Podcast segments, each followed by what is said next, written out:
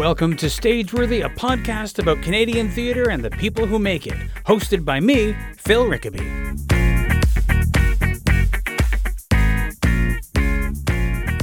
This is episode 303 of Stageworthy, and I'm trying out a new opening. Yeah, I've been using the same opening and format for the last five years, so I thought that passing the 300 episode mark was as good a time as any for a change. Let me know what you think. You know, for the last year, I've been working with audio, and not just with podcasts. You might remember my audio drama from last Christmas, St. Nick and the Big F Up. I've been working on a new one for this year's holiday season, so audio has been on my mind. So it was pretty serendipitous when I had the chance to talk to Debashis Sinha and Maev Beaty about Necessary Angel's striking audio drama, The Great Fire. Deb is a sound designer and educator whose passion for sound design has led him to projects from St. John's, Newfoundland to Berlin, Germany. And Maev is a critically acclaimed actor, writer, and voiceover artist, and a Toronto Theatre Critics Award winner, three time Dora Award winner, and 12 time Dora nominee in both performance and writing. Here's our conversation. As somebody who's created an audio drama, I'm and who works in the audio sphere as far as like this podcast goes, there's something about the audio medium and working in audio i heard somebody say and i fully agree that it's one of the most visual mediums mm, mm. that with audio you can paint a picture directly in somebody's brain in a way that you can't with film or television or other art forms as far as painting a picture goes or or just the audio medium in general what's drawn each of you to this particular project hmm. well i can say from a text based point of view that um, one thing that alan believes and that i believe too is that text work heightened text work or poetic text work is physical theater. It's very body uh, centered, and um, sometimes we separate those in our artistic spheres. We think there's like physical movement based stuff, and then there's heady text based stuff. And I think mm-hmm. all theater artists working now know that those those separations are fictional. But mm. I think that the image, the um, the pursuit of putting the image in someone's mind is definitely where classical training or you know my uh, experience with shakespeare has both helped me and hindered me because that's exactly the goal exactly mm. to paint the picture to um, to have them see it unfold and it will be absolutely personal Yes. Uh, it always will be. It, w- it will be in a theater, even though we're all in a collective space together. Someone telling a story, you're going to have your own picture, as you know.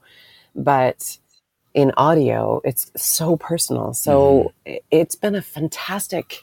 That's that's been the crux of the biscuit, as they mm. say, uh, in trying to figure out how to approach each image mm. and paint the pictures in a way that offer them as a very personal experience to each set of ears, as opposed to uh, making them incredibly personal for me. And that's mm. been, I think, the really fun spectrum of challenge. And what I love about working with Alan and what I love about um, getting to work on a, on a passion project like these mm. is that you just make so many mistakes mm-hmm. and you can take a, a, lot of risks and so we we did i would say a, an entire recording of the whole piece. Mm. And that's not the one that we're offering. We went mm. back to the drawing board and we and we started again because exactly of what you're saying, because of it was painted too those images were painted too much for my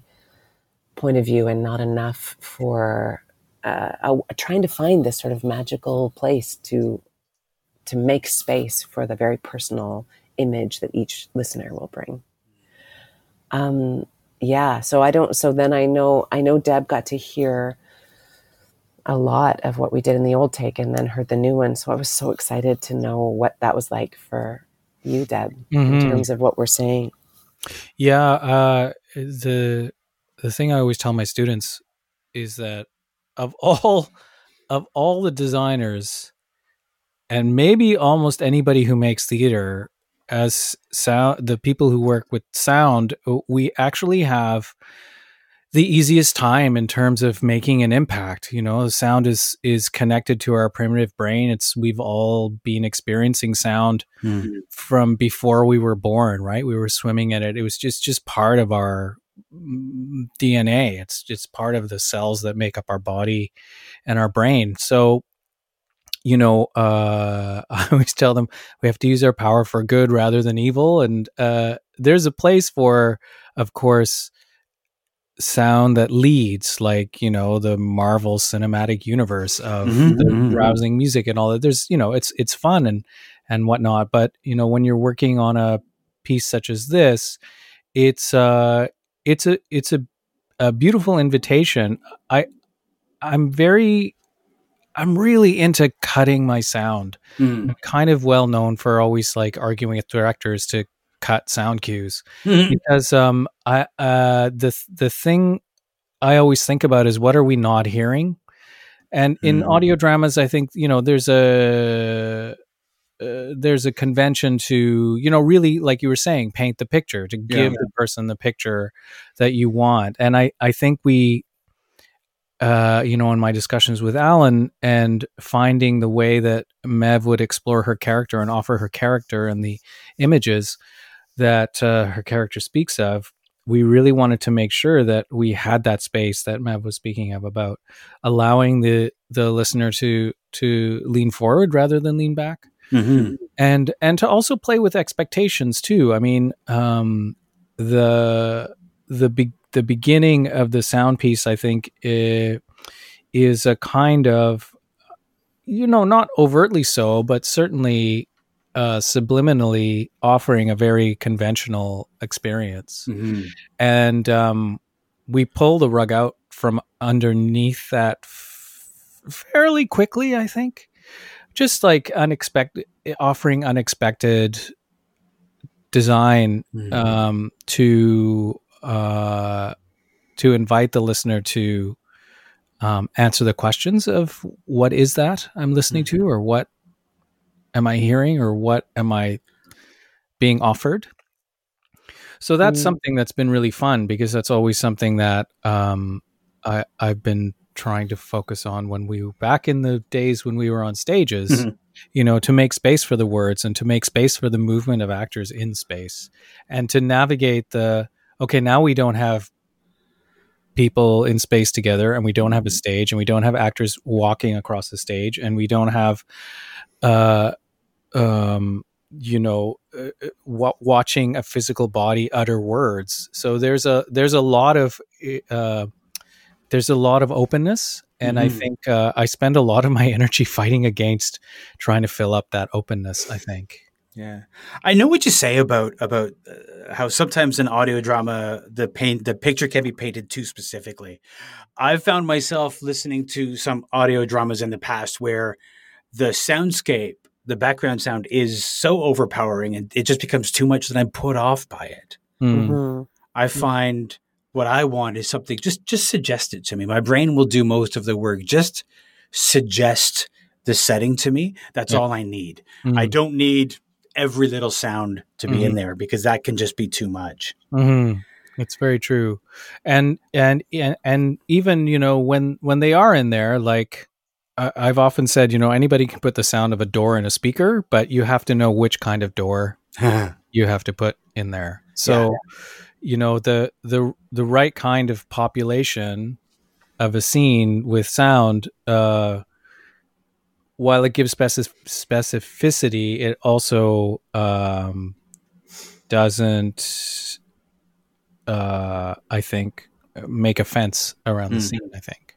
It's, it's so tricky, tricky to, yeah. to, to figure out where the brain, mm, when you're performing or when you're, a, I, I tend to be a bit of a dramaturgical performer, so mm. I'm often trying to think big picture as well as moment to moment, and I, you know, you want to think about what the audience experience is like, but you have to forget about that obviously when you're in in the process of performance or embodiment, but but this redundancy, this question of redundancy versus clarity is really, um, I feel like I'm always on the pinpoint of that. Of being, I, I tend to be an emphatic use user of words. I that's me in my life. I'm like, I really mean everything I'm saying, and I, you know, you have to make space. And so when I talked earlier about the classical text, that's that is a a dangerous place for me with Shakespeare because it, I just love it all. So I want to give it every single thing. and it's just exhausting for the listener eventually, or you don't know. I, I think so much of stage picture is uh, great directors are about helping the audience know where to look. Mm. And so great sound design is helping you to understand where to listen and, Mhm. Yeah. and what to, where, where to point your, what to retain. And if you lean ever so close more into that, it's just, it's too much. Yeah. And the mic doesn't lie. No. So Yeah. if I'm if I'm doing the thing and I'm also doing the thing and I'm also hoping that they're going to get that I'm doing the thing. And then Deb is offering the thing on top. It's just too much thing. Mm-hmm. And then and then we get lost. And so and there's questions of tempo of course and emphasis of course. But it's psychological too. It's like it's about yeah it's so just un- it's one of those processes this one and I, I have them in theater and in audio but where i wish we could give and we still might we we talked about dreaming about this in some way but give the audience access to process a little bit because i think it's so fun Mm. for an audience to understand the difference the the extreme difference between line reading options or atmosphere sound design options or you know and to say in the outtakes you know have that Right. come and we hope to have a submersive experience but i sort of secretly wish that we can get, have this gift of like just so you know it could have been a whole other show like Yeah. this is listen to listen to five minutes of this what if it had been like this Mm. this kind of design and this kind of performance Mhm. not necessarily better or worse, but just that's I, I love to let audience in on like that's what we do. That's what the storytelling is. That's the magic long ex- career worth of training that we have. that's we're making those choices. It's all choices because Yeah. of course you don't want to, people to be thinking about that while they're listening about oh why did they how did they do this? You want them to go Mhm. on the ride, but it's to me it's really exciting. It's magic. I think I think that's exciting because you use the word magic, but I think to people who are not who don't do this kind of thing, it is magic. Uh-huh. Everything but that then, happens but it actually isn't. Yeah. It- yeah, to them it is. And we could show them without showing them all of the magic tricks. Like we wouldn't want to reveal everything, but we could show them this fascinating thing that happens and how the choices are made and basically, you know, how we made the salad. Mhm, Yeah. mhm. Yeah, I've always been interested in that. Like that that was al- I was always, you know, when I was smaller uh, if I rented a DVD from Blockbuster or something and there was a making of or whatever, that would be the Yeah. first episode. It was so fun to watch all that and then see the result uh Mm. you know, see the salad uh, uh. It's Yeah. been yeah. we I went to see I, um, blindness last Mm. week. Oh yeah. Uh, experience blindness, I guess, um, that the Mirvishes are putting on. And uh, oh, Deb, I wanted to tell you the story too Yeah. because um, we sat. I don't know. Have either of you seen it? Phil, did you see it? I haven't seen it yet. No. Um, so you go in and you sit in the space and you sit at little tables of two and you're facing opposite directions. So you're sitting next to each other, but your faces are pointing the opposite direction. It's an audio experience with some staging elements and atmospheric. And I think so much of, of the choices Hmm. were fantastic. I, I enjoyed so much of it. I, I had curiosity about, about some, some of the choices as well, but there was um it's blindness it's it's like a you know post-apocalyptic plague Mm. piece it's eerie it's brilliantly written it's spooky and i happen to know that sitting at the other end of the room there was another audience member who had a terrible cough Oh.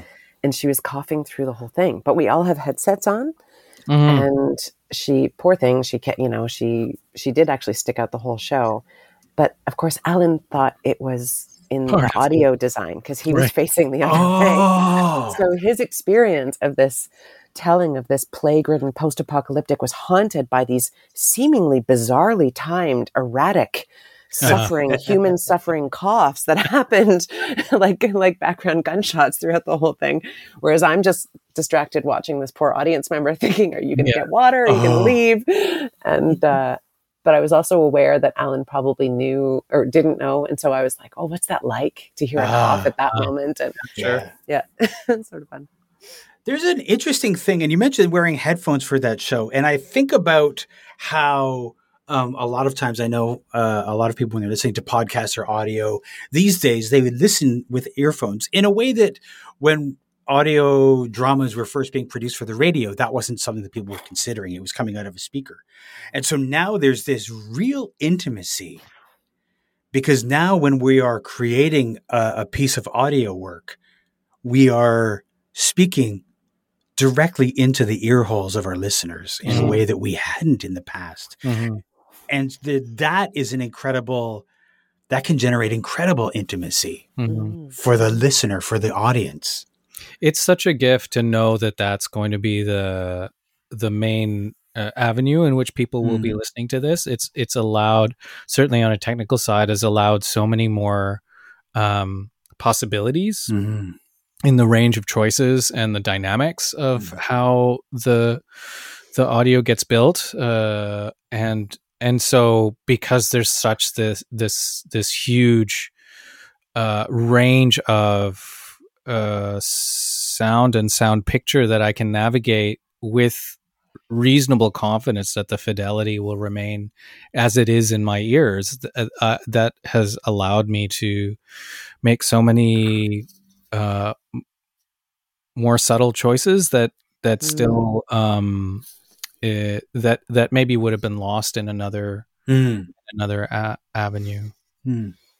That's really cool. Yeah. Uh, yeah, because you know, having done, having had the honor and privilege and pleasure of working with Deb in the theater, it's so true. You know, we've we we did a show that was in two different spaces, and my God, like he- like transferring Uh-huh. one sound design from one space to another when it's going to be shared in a public space, it's really it's hugely different Yeah. but yeah, the consistency and the intimacy of that is really cool. I remember really noticing when people, when iPods became a thing Mhm. post Walkman, and you know, in those those couple of years where just everybody went out and got one, kind of just before Nanos. But my my favorite thing was on the subway, and I, you know, people. I heard plenty of of boomers um, complaining that you know no one's going to talk to each other anymore and i'm like have you lived in toronto i don't know who's, who's talking to each other and uh, what i loved was that everyone now is having such a personal experience a Mhm. personal audio experience and they can't help but show it in their face and body Mm. so i just like felt like i was going to the gallery all the time i wanted to know what everyone was listening to because you'd Mhm. have such intimate access actually. There's so so little guard left on the you know so someone's like fully listening to a love song someone's fully angry listening to something that's working something out. Now we know that a lot of people are listening to podcasts and it feels different because it, when it was just like ipods first came out it felt like it was all music and Mhm. just this tapestry of human personal experience on the subway car. I loved that. I've found that that um, I think that podcasts do the same thing. I have fully wept on the subway listening to a podcast, as well as struggled not to laugh outside. I know that when I'm lost in listening to something, I know it's showing on my face. My guard Yes, is down because yeah. I'm concentrating on the thing. So Mhm. I am fully expressing. And sometimes, if it's a comedy podcast or there's a funny moment, literally on the subway, not wanting to be that guy in the middle of the subway who laughs out loud and everybody turns to look at him. What's wrong with that guy? But it happens. It's true. I was listening to The Guilty Feminist while on a jog a couple of months ago, and I realized I was laughing like an idiot while jogging with it- just such a private, sort of stupid. Like I must have looked like a happy dog, you know, when the when the tongue is lolling out and the eyes are bright, and I was like, "Oh yeah, I'm Yeah. in public." Yeah, yeah, yeah, yeah. I'm curious about the genesis of this project. Um, I, you know, a lot of a lot of productions, uh, you know, people have made the the transition into digital media, often trying to do things either either pre-recorded and delivered uh, over, say, YouTube or something like that, or Zoom plays, just digital theater. Um, what went into what was the what was the plan that eventually led to this as an audio drama? Uh, well, um, I I can speak a little bit to it. I don't I don't even know what Deb knows. It's like I, you know, it's good to be transparent about the fact that I'm Alan's wife. And so not only are we collaborators, but I also live with the director programmer. But um, Roland's piece, Alan, Alan and Deb and I all are huge fans and friends of Roland's work. I think I can say that. Yeah, Deb. That's oh yeah. Um, and long term collaborators and big fans of his. Um, yeah, he's just his particular gift to uh, how he speaks about what it means to be human and why we are where we are and how we got where we are is really I, I think it's pretty mad. It's it's amazing. It's just amazing. So um, I know that Alan loved this piece. The piece is um, like so many other artists these days, the piece was chosen far before we entered into this uh, dark time, this hard time, and speaks to this time so completely. So, uh, like so many uh, pieces that got programmed pre-pandemic, that ended up being amazingly uh, appropriately timed. But I know that this piece had never been done as, I believe, as a monodrama. So um, a lot of Roland's pieces are written on the page like long swaths of poetic text. He has a lot of line breaks and not necessarily character assigned. He has a few of these pieces that he's written in this way. And, um, but uh, so there's been several productions, but I think all with more than one person. And so I believe the original idea was to attempt to stage it as a monodrama, which I think is beautiful because there is deep questioning of binary in it. There's a questioning of right and wrong, lucky, unlucky, good, bad uh, in it. And so I think having that performed by one speaker is mm. exciting um, and just automatically massages that binary in a way that the writing is also doing. Mm. Um, but then, you know, so I think it was that, that I think that was I hope I'm not wrong in saying that that was the plan. And Roland and David Tushingham, the um, translator, were very excited about that. And then when uh, the pandemic went the way it went, and this idea arrived of creating an audio world, Deb, you were already enlisted to mm-hmm. create the design for the live production, right? Mm-hmm, that's right. Yeah, Alan approached me a, a, while back. We've worked together on a number of pieces, and um, yeah, I think initially it was supposed to be to camera in the theater center, but then with a live audience, and then the pandemic way went the way it did. And then I think there was, and then Alan and I spoke about uh, different possibilities, and we thought about, uh, or somebody he I think suggested, you know, using a space, and maybe we'd have a surround sound system uh, you, you know, all, all, these different possibilities. But then even that became too problematic given mm. how the pandemic was unfolding, at least here in Toronto. So we uh, migrated to um, making a, a, recorded work. I've done a number. I've been lucky enough to do a number of audio dramas over the course of the pandemic. Uh, the the thing I I wanted to really do was very explicitly mix this for headphones. Mm-hmm. So that mm-hmm. was one thing. So there are some tools and and the the way I'm I'm mixing and placing some sounds. Uh, uh, I'm being able to take advantage of that a little bit more uh, in a more fulsome way than I have with some of the other um, uh, dramas I've done. Uh, so that was something that was really exciting, and I was excited to to wield that choice on Roland's text uh, because yeah, I'm just such a huge fan of him as a person and and his work as well. And they, I think there was the fun of working with someone whose English is not the first language, and especially a an artist is I think there was some communication at one point about talking about why with the pandemic, why the choices were being made for safety, but also a beautiful conversation about artistically why this would be a good fit. Hmm. And I think Roland originally misunderstood what was being pitched and he's like oh no please no. And then alan was like no no no it's going to be this it's going to be people are going to listen to it. And then he was like oh that's so exciting. So it was it was something got lost in translation then Hmm. fixed again and i think they're really enthusiastic about this. But also i think the idea is to have an option that you can experience at home but that there will be um, curated listening events and experiences, group listening experiences, the vision of which are really uh, a beautiful coming together safely, but also atmospheric, a little bit like um, my experience of blindness last week. But it was really powerful to be listening to something hmm in a room with other people, but having Yeah. that private experience, but knowing we're all breathing together and we're having the same. It was really great. So I'm, I'm hoping that the gods will smile and we'll be able to do that. yeah. Yeah, I think there's there's a lot of a lot of possibility with audio. Um, Mhm. and I think we're sort of rediscovering it in a way Yeah. during the pandemic. I think that people have been, you know, we tried to do the Zoom thing for a while, and that was whatever that was. I think some people are are are tired of that, knowing that a lot of people spend their entire days, their work days, Yeah. in Zoom, which makes it Mhm. difficult to treat Zoom or similar things as an entertainment experience. Mhm. Whereas audio is a thing that somebody can put in their ears on their jog Mhm. while they're doing housework, when they're on their way to work, all of those things, which which affords a a, a, a great possibility for like just these somebody having that that personal intimate experience. Mhm.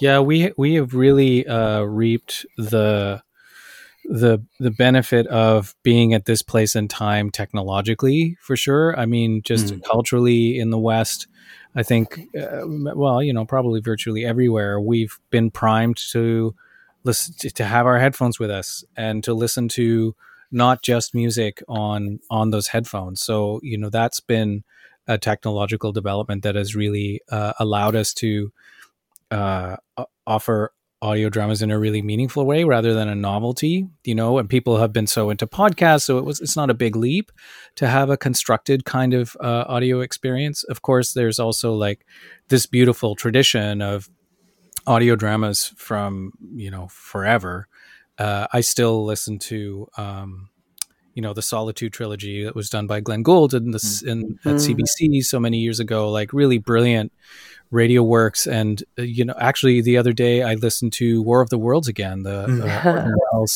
the one where everybody thought martians were actually landing uh, they they all ha- hold a lot of power, and you know there's a lot of uh, new technology and new possibilities uh, uh, with fidelity that you know we can we can call on that long history of of theater over the airwaves and and uh, maybe update it and and and bring it into into now. But you know, I I certainly feel very lucky that I'm living now at this time in technology because the the entire society is primed to receive what we're offering and there's very little um, work that has to be done Hmm. to get into people's ears and to have them receive it in a really uh, authentic way. We don't have to prime them. We don't have to give them a tutorial. We don't have to like we don't have to do any of those things. So I feel I feel pretty for it's one of the few thoughts of the pandemic, I guess, that we had it now in 2020 instead of you know even 2015. Yeah. You know, it would have been a very different. Your theater would have had to had to Yeah. handle that in a, a very different way. Mhm. So Mhm. yeah, we've been quite fortunate, if I can say that.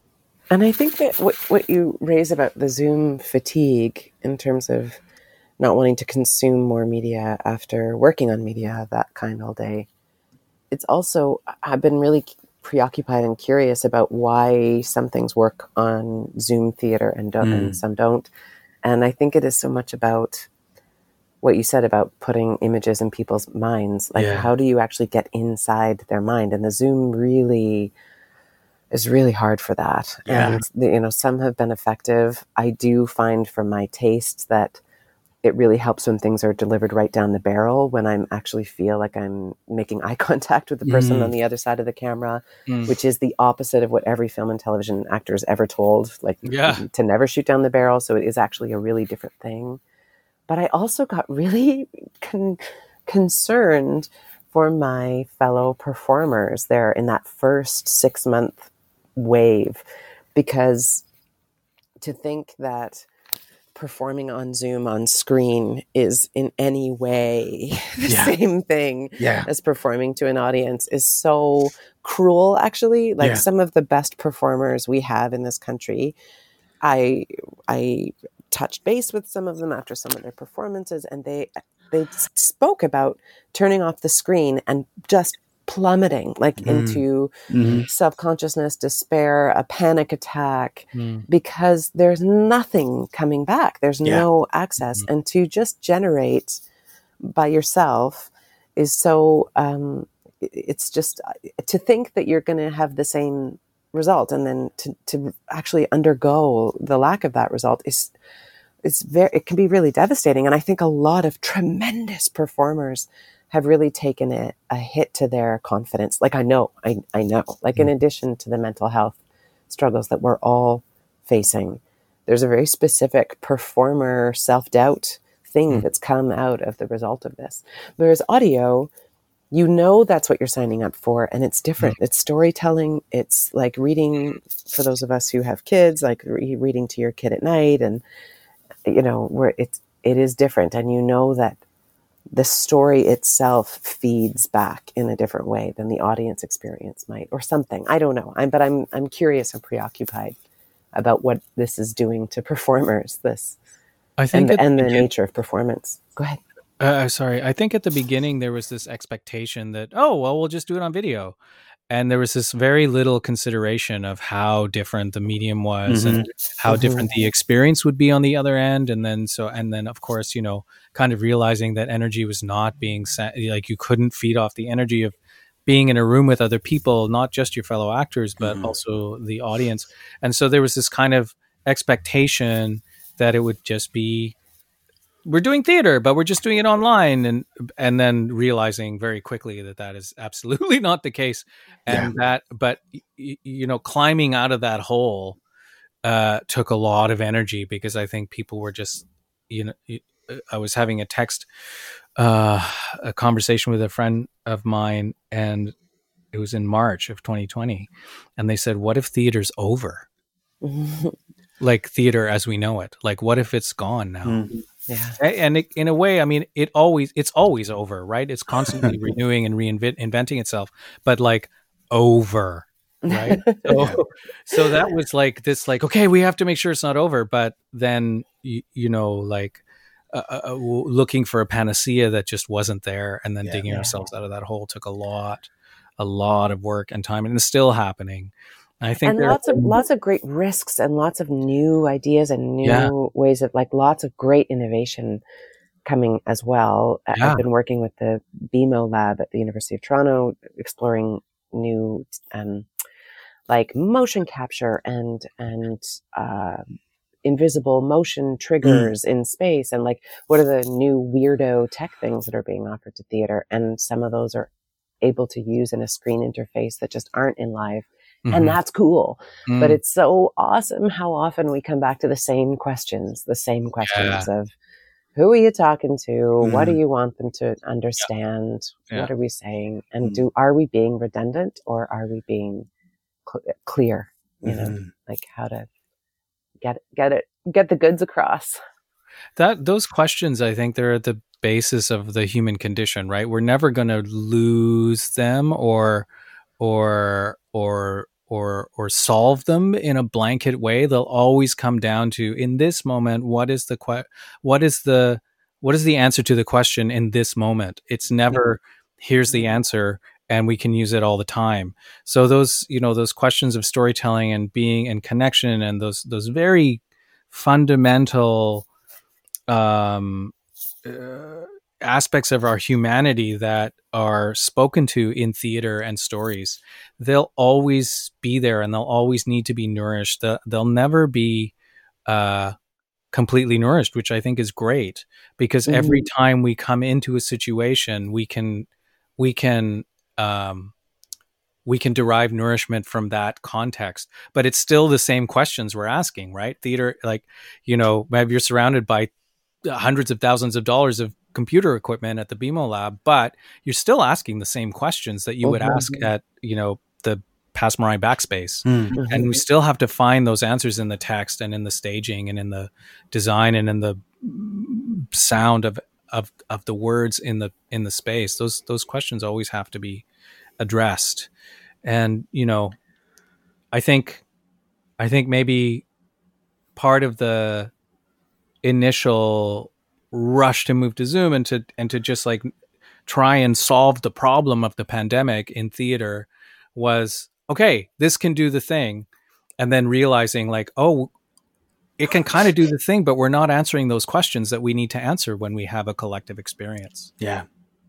That I think uh, watching, what trying to like watching Zoom productions and things like that, and watching sort of that, that, involuntary reaction of there should be a laugh here, but I'm not getting anything, and oh, those oh, yeah. kinds of things. It's, it's so you know you could see it as as a, as an actor you could see an actor the just even if it's imperceptible that moment when they're they're like mm. i get nothing and they're working hard um, zoom you know we're sort of pushing a technology that was never intended to do what we're asking it to do mm-hmm. and which is why it's been imperfect and there have been some other things that are slightly less imperfect for that but there's been nothing that's like perfect for theater but i have been so impressed with the risks that people are taking, like you said, Maev. And all of these people who I swear two years ago, if I'd said, why don't you try doing that in a, in a digital production? They mm-hmm. would have said, I could never do anything on a computer. Mm-hmm. and then they innovated. They were like, well, this is what I'm going to do because I need, I, I, have this drive to perform. And so they, they figured it out. They figured mm-hmm. out how to work their their webcam, how to work their computer, how to work Zoom, and all of these things, and and have produced some pretty interesting things. And I think that's that's wonderful and speaks to the resiliency of of theater artists. Oh, for mm-hmm. sure, for sure. And there have been some great uh, Zoom. I've had some great Zoom experiences that you know fully embraced what was going.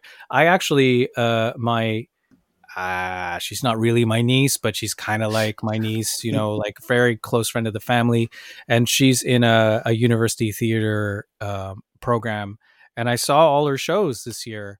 And I tell you, the young people. Oh my gosh. They're yes. good at this. Yeah. I had such a good time at those things because they were like, it's a Zoom thing this is how we're going to do it.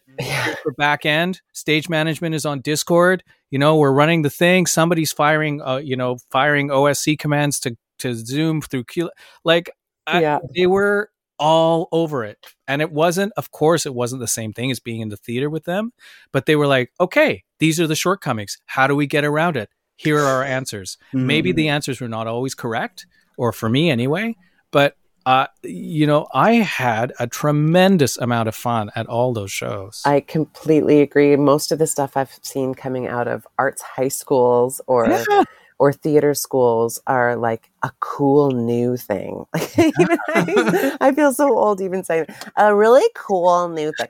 But uh, but yeah, like this sort of hybrid new genre that I was like, mm. this is.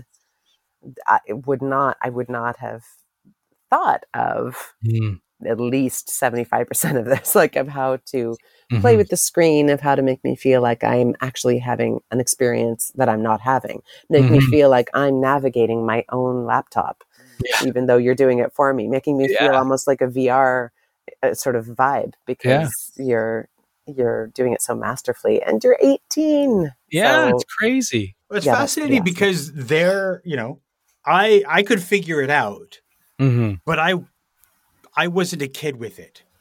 Exactly. Whereas grew up with this stuff. They've grown up with it, and yeah. you just tell them, okay, this is what it is. It's digital, and they're like, I know how to do that. I've been doing that my whole life, and mm-hmm. it's like totally. brilliant that they can uh, produce these these innovative things in a way because i'm sure that when they decided they were going to go to theater school this is not how they thought they were going to do no, theater school no. but they're making the best of it and they're doing some yeah. interesting things yeah. Yeah, I do feel heartbroken for some of the young actors though that I've Mm. seen who are like, I can tell that you want to just be doing the thing that you always said you were going to do. You just want to play Olivia in Twelfth Night in, Yeah. in your graduating school show Yeah. in a really great dress that you rented from Stratford, and Yeah. you want to get it, and you will somehow. We'll make it happen. Yeah.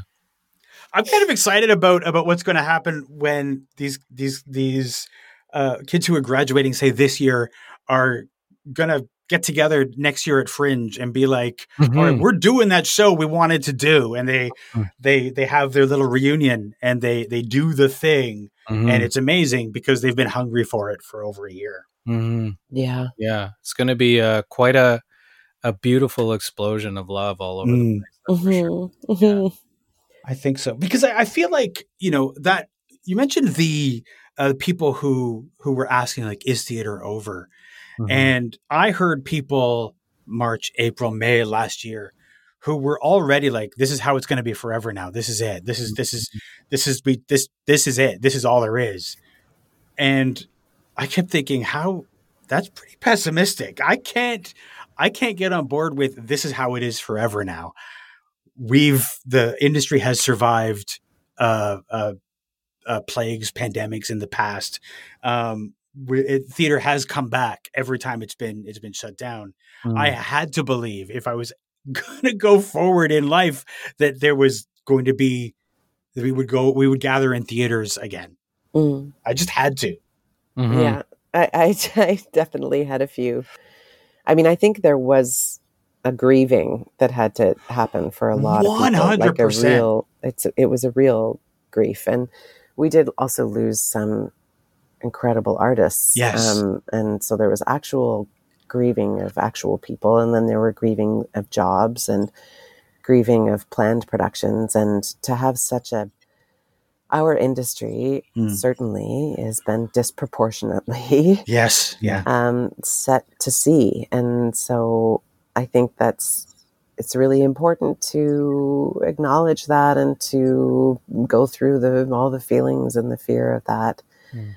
for sure. And because it's real. And uh, and then we can innovate and pivot. But you know, I had had muggle neighbors uh, who you know who would say, "So, what you you know, what's your pivot? What you gonna?" And I was like, "Oh, oh, guys, how can I begin to Yeah. explain to you how that's not possible?" And yet, of course, we've seen so much innovation, and Mm.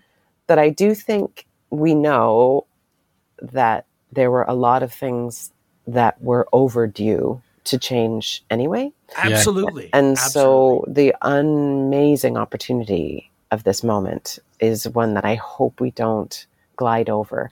I Yeah. hope at the institutional level we don't glide over it so that we can continue to center and front artist autonomy in like Mhm. agreeing how the new return will be because Mhm. I don't think there's any question that we will want to gather together in Mhm. person to Yeah. experience live performance and storytelling forever. I just Absolutely. think there's no question. But but now, you know, Anne Bogart, who uh, you know was the creator of Viewpoints, she has this great introduction in one of her books where she talks about opportunity after tremendous trauma and chaos and how there's this magic space that opens up after something terrible happens. And it's very brief. It's briefer than you think it is. Hmm. and so entering into and insisting on making more space instead of hurrying to a new normal Yeah. is very hard for us but i think it's important I think that the the conversations that we've been having over the last year are the ones that that that have been put off for a very long time. Um, yeah. That there was always an excuse that we're just too busy. We're in the middle of production. We can't have that conversation. We can't make those changes because we've got to do. We've, we've got to be prepared for the production. It was like this treadmill that pre- prevented having the important conversations and making important changes Mhm. and with this with everything stopping if it can be said that anything good comes out of the pandemic one of them is that we finally had the conversations m- potentially because it hasn't you know we're not fully open yet but there were promises made about changes Mhm. and that gives us an opportunity when things reopen to make a more equitable and a safer space safer spaces better spaces and and and just a better theater world for us all. hmm I think I, you know, we just have to uh, be uh, vigilant. Mhm. Yeah. we have to because it's we did. There were a lot of promises made and a lot of learning happening. And if there's one thing that I've learned from my colleagues is that it takes time. It, it always takes more time than we mm-hmm. think to actually have meaningful, lasting change in any of these directions. And really, intersectionally, like like really a lot. Like theater, you know, the whole six days a week, twelve hours a day Yeah. thing.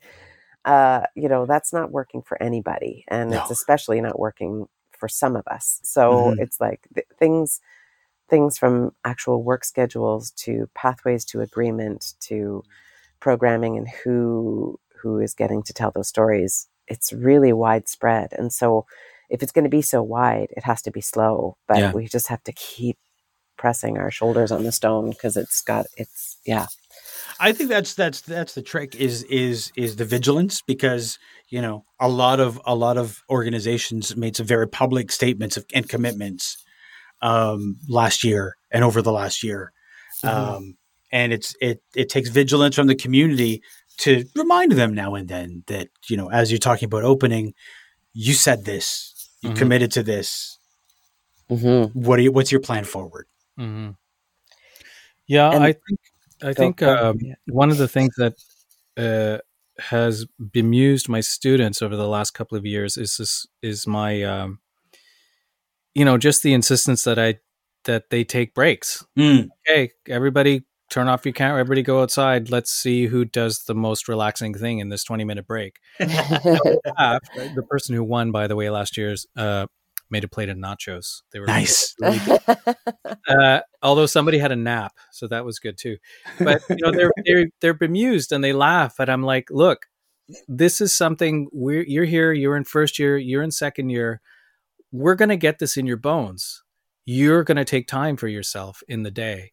You're gonna walk Mm. away. You're going to go feel the sun on your face because that's the world we have. We should have been building a long time ago. Now we have this opportunity to build it.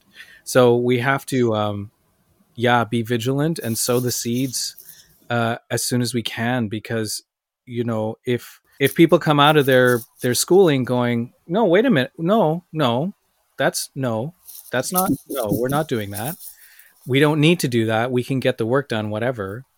I mean we've all been in situations where you know a company says we're not doing any 10 out of 12s we're gonna you know a long day breaks at 9 p.m and we start at noon. You know and the work still got done and Yeah. the work was still good. Uh, so it's not that it can't be done. So yeah just making space for that going uh, I, i've been i've been checking out I, I spend a lot of time in the sonic arts world and uh, right now a big theme in visual arts and sonic arts and media art in general is this idea of refusal so transmediale is is running a year long kind of festival about refusal Mm. and how saying no op- opens up so many more possibilities for saying yes Mhm. and I just love that frame. You know, in in saying no, we're offering a new way of saying yes, Hmm. and I think that's a really important uh, frame to to to hold on to uh, as we as we slowly navigate our way back into our black boxes and our theater spaces and basements and you know warehouses and Mm. factories where we're putting on our shows you know saying no means that we're saying yes to something else Mm. Yeah. I like that. I like the, uh, uh, yeah, the non-binary of that. of like that there, you know, there are other ways. Just it doesn't take much to imagine other ways of doing things. It doesn't. Yeah. Yeah, I I have thought about all of these people that I I know I I know and I've known for years, who seem to never stop. Hmm. they wake up in the morning and then they they go to this workshop and then they work uh, their their their their lunchtime uh, wait wait waiting job and then they go and they do two other things before they fall asleep at like one or two in the morning because they're just like going going going and they've never stopped. And they they're always going on the weekend. They're always going during the week. They Mhm. never take time for themselves. And all of a sudden they're forced to take time for themselves. Hmm and I kind of hope that that's something that we can all get off the treadmill hmm now and then, and that that in a post-pandemic world, we don't feel like we have to be going constantly. That occasionally we can say we can say I'm going to sit in a park for the afternoon and not do anything theater related.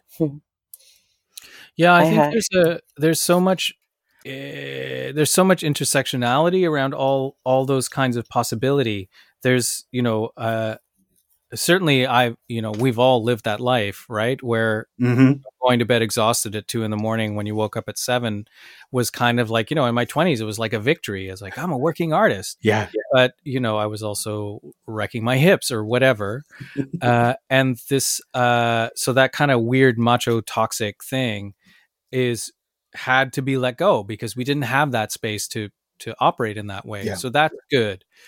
You know the but you know then we also look at income precarity and how Mhm. the arts are Yeah. funded and how people are paid and Yeah. you know how you know like how uh, you know never mind the larger society but how how much you know i mean i still get uh, asked to do design work for free but it's like well it's not that's kind of what i do and i can't well exposure blah blah blah you know like all that Mhm. stuff. Mhm. like Yeah. there's so many there's so many conversations we just have to shut down and let go of and they're all interconnected in in so many ways and tied to uh not just a larger just theater community but a larger and just more just society i Yeah. think and Yeah. I, I think we're the the the lacuna of the i mean i hate to call it a lacuna uh, of the pandemic but that space in which we can actually go no wait we actually have to have this conversation now or Yeah. there's space for it i think is kind of uh, uh, given us the opportunity or some of us to really see the connections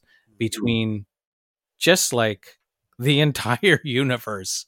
And it's not just our community but it's also the community of people who work at amazon and the ones who have to like bake pizzas when it's you know 50 degrees outside because it's too hot for us to put on our ovens. You know like all those things they're all so interconnected. And i'm so excited that uh in the in the rehearsal halls virtual and real that i'm inhabiting and I have to say, it's mostly driven by young people who who have been challenging me Mhm. on, you know, even as a person of color, it doesn't make me an expert on income precarity or uh, even though I've had a precarious income my whole life, I knew my parents were there if I needed them. Mm. I knew that I had a support system around me. I knew that I could navigate unemployment or the welfare system if I needed to because I had computer skills and English and like all these things.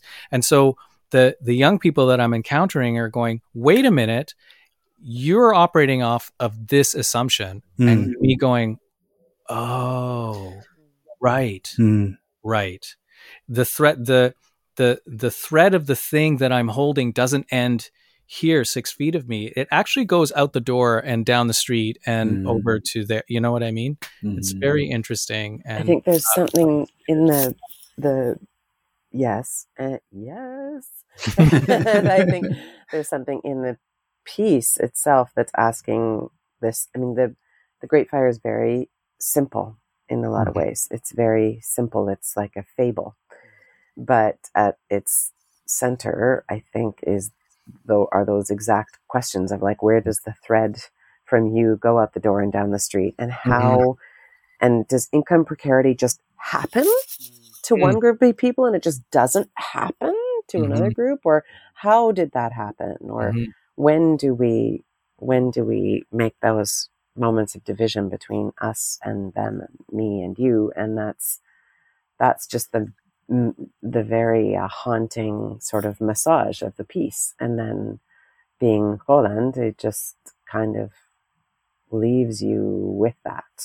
It it's doesn't been really answer it. fun it's been really fun for me to because i get your performance your edited performance we have a great um, dialogue editor on the project emma who i taught at york university who's doing a fantastic job. And so i'm really lucky i just get the performance that alan and maev and emma have constructed and kind of like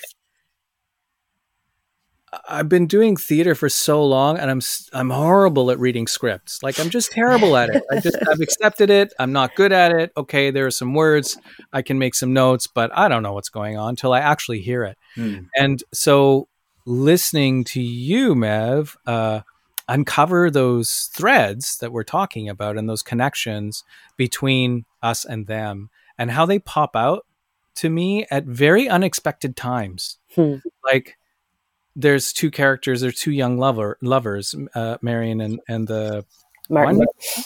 Martin. Thank you. It's not the winemaker's son, is it? Uh, one of it doesn't matter. You have to listen to find Anyway, and he he's from the I think he's from the rich family and she's from the not as rich family. But yes. anyway, so they they they're kind of connected, you know, through the through the piece, but then like their connections kind of pop up at these strange times, like when I'm not expecting it, and I mm. kind of re-remember, or somebody mentions, I can't remember if it's the winemaker's son or what, but somebody mentions the winemaker, and then it it the it kind of goes, oh right, and he's got the son, and and they walk. Well, I don't want to give any spoilers. Yeah.